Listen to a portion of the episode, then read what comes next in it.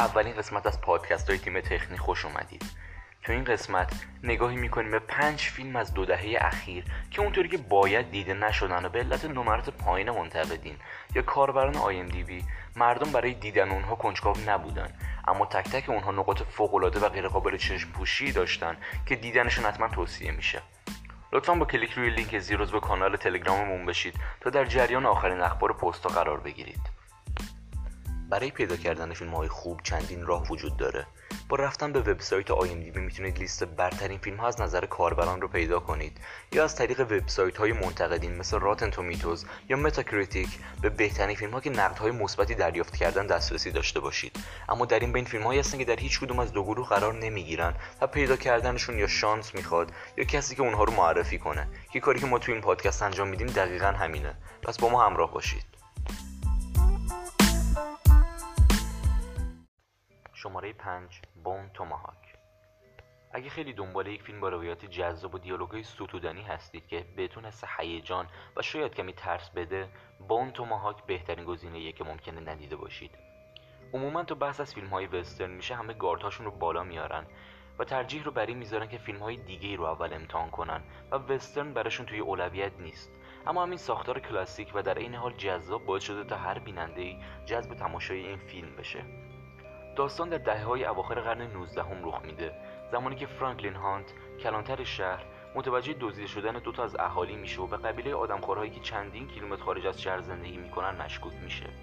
کلانتر به همراه دستیارش یک جایزه بگیر و یک مزرعه دار روانه محدوده آدمخوارها میشه تا دو نفر دیگر را از مرگ حتمی نجات بده. plot Bone Tomahawk شاید در وهله اول ساده به نظر برسه. اما نحوه پردازش به شخصیت ها و سکانس های اکشن و نفسگیرش این اجازه رو به مخاطب نمیده که در طول فیلم احساس خستگی کنه. پس اگه دنبال تجربه دیدن یک فیلم هیجان انگیز با بازی های خوب و دیالوگ های استادانه هستید که سرگرم بشید این فیلم نیاز برطرف نشده ای برای شما باقی نمی‌ذاره.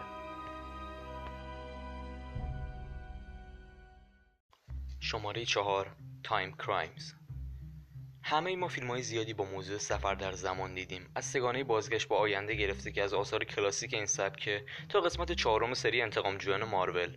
اما امتیازی که Timecrimes توی این سبک و ژانر داره اینه که تمرکزی روی تغییر رخدادها و حوادث نداره و پر از معماهای حل نشده است. داستان فیلم اسپانیایی راجع به مردی به اسم هکتوره که به تازگی با همسرش به خونه جدیدی نقل مکان کردن که اطرافش اتفاقات عجیبی در حال رخ دادنه. یک دختر بیهوش برهنه یک قاتل با صورت باند پیچی شده و یک آزمایشگاه عجیب و غریب که هیچ کدوم اینها با هم ارتباطی ندارن و به صورت یک علامت سوال برای مخاطب تا یک سوم پایانی فیلم باقی میمونن. ناچو ویگالوندو در مقام نویسنده و کارگردان این فیلم ثابت می‌کنه که مهمترین جزء یک اثر سینمایی متن فیلمنامه است و با بازی های متوسط و کارگردانی با بودجه کم میشه فیلمی رو ساخت که هر مخاطبی رو به وجد بیاره. اگر از طرفداران ژانر علمی تخیلی نیستید باید بگم این فیلم تمرکزی روی مسائل علمی نداره و بیشتر یک جنایی معمایی تا یک فیلم علمی تخیلی. پس شانسی دیدن یکی از مریضترین و جذابترین فیلم های ساخته شده با موضوع سفر در زمان رو از دست ندید. شماره 3 What We Do in the Shadows. تایکا وایتیتی بیش از موفقیتش توی راضی کردن مخاطبهاش با سری سوم فیلم های ثور به اسم ثور راگناروک و اثبات کردن خودش به جشنواره ها و منتقدین. با فیلم جوجو ربیت که براش اسکار فیلمنامه رو به همراه آورد این فیلم کوچیک و ساخت که محبوبیتش توی نیوزیلند و آمریکا باعث شد تا سال 2019 سریالی با همین موضوع بسازه. کارهایی که مدت تاریکی انجام میده این یک فیلم کمدی تمام عیاره. که شخصیتش تلاشی برای خندوندن بیننده نمی‌کنن بلکه در این سادگی جدیت فیلم خودش تبدیل به عنصر طنز توی کمدی unique. و منحصر به فرد این کارگردان میشه. داستان راجع به چهار دوست خون‌آشامی که قرنهاست با هم دیگه زندگی می‌کنن و از وضع زندگیشون راضی نیستن برای همین دنبال تنوعی میگردن. اگه خوره فیلم ها و سریال های کمدی هستید این فیلمیه که باید حتما ببینیدش تا با ترکیب mockumentary و فانتزی و کمدی سیاه که نمونهش توی تاریخ سینما بی‌نظیر آشنا بشید. شماره دو سوئیس آرمی من. به جرأت میشه گفت فیلم های زیادی تو طول تاریخ نبودن که جسارت این فیلم رو داشته باشن. این فیلم نمونه بارز خلاقیت بیحد و مرز خالقین اثره که در قالب یک فیلم سراسر مهیج و خندهدار در اومده. کارگردانی فیلم واقعا زیبا و دیدنیه و از اون جذابتر. برای طرفداران دنیای هری پاتر باید بگم دنیل ردکلیف بهترین بازی عمر خودش رو توی این فیلم بازی کرده و نقطه عطف بازیگریش به نظر من همین فیلمه. گروه بازیگری فیلم بی‌نظیرن اما متاسفانه سوئیس آرمی من فیلمی نیست که بخواید به عنوان یک فیلم کمدی برید سمتش. درک تنز فیلم ممکنه یکم دشوار باشه و نیاز به فرارسیدن موقعیت درستش باشه. با دیدن این فیلم دو حالت ممکنه برای بیننده پیش بیاد. یا دیوانوار عاشق فیلم میشه و یا با همون سکانس آغازین فیلم اون رو پس می‌زنه. پس اینجا انتخاب شماست که تصمیم بگیرید عجیب ترین تجربه سینمایی خودتون رو بسازید یا ریسک نکنید و سمتش نرید.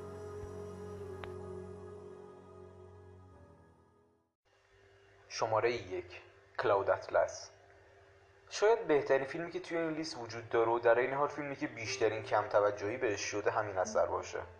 کلاود اطلس یک فیلم بی‌نظیره. فیلمی که جدای بازیگری و کارگردانی خارق‌العاده خودش و داستان حماسی و مهیجش توی مواردی مثل موسیقی یا متن و جلوه های ویژه کم و کسری نداره.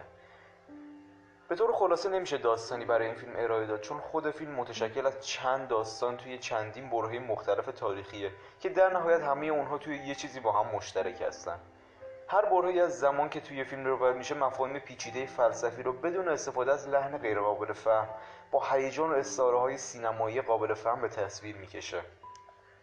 بدون شک که قرار باشه یک فهرست ده فیلم برتر دهه اخیر درست کنیم باید اسمی از این فیلم داخلش ببریم و تا زمانی که فیلم رو تماشا نکنه کسی متوجه این نمیشه. پس برای دیدن یکی از بهترین فیلم هایی که ممکنه توی عمری که دارید ببینید به همراه موسیقی متن عالی و کارگردانی درجه یک و داستانی پر از انرژی که شما رو نامید نکنه منتظر نمونید. چون کلاد اطلس از هر ژانری که ممکنه خوشتون بیاد ریشه هایی داخل خودش داره. برای ارسال نظرات و پیشنهادات خودتون از طریق لینک ناشناس کانال با همون در ارتباط باشید. و نظر خودتون رو راجع به فیلم های داخل پادکست و فیلم هایی که دوست داشتید ازشون نام برده بشه بگید و یادتون نره که عضو کانالمون بشید.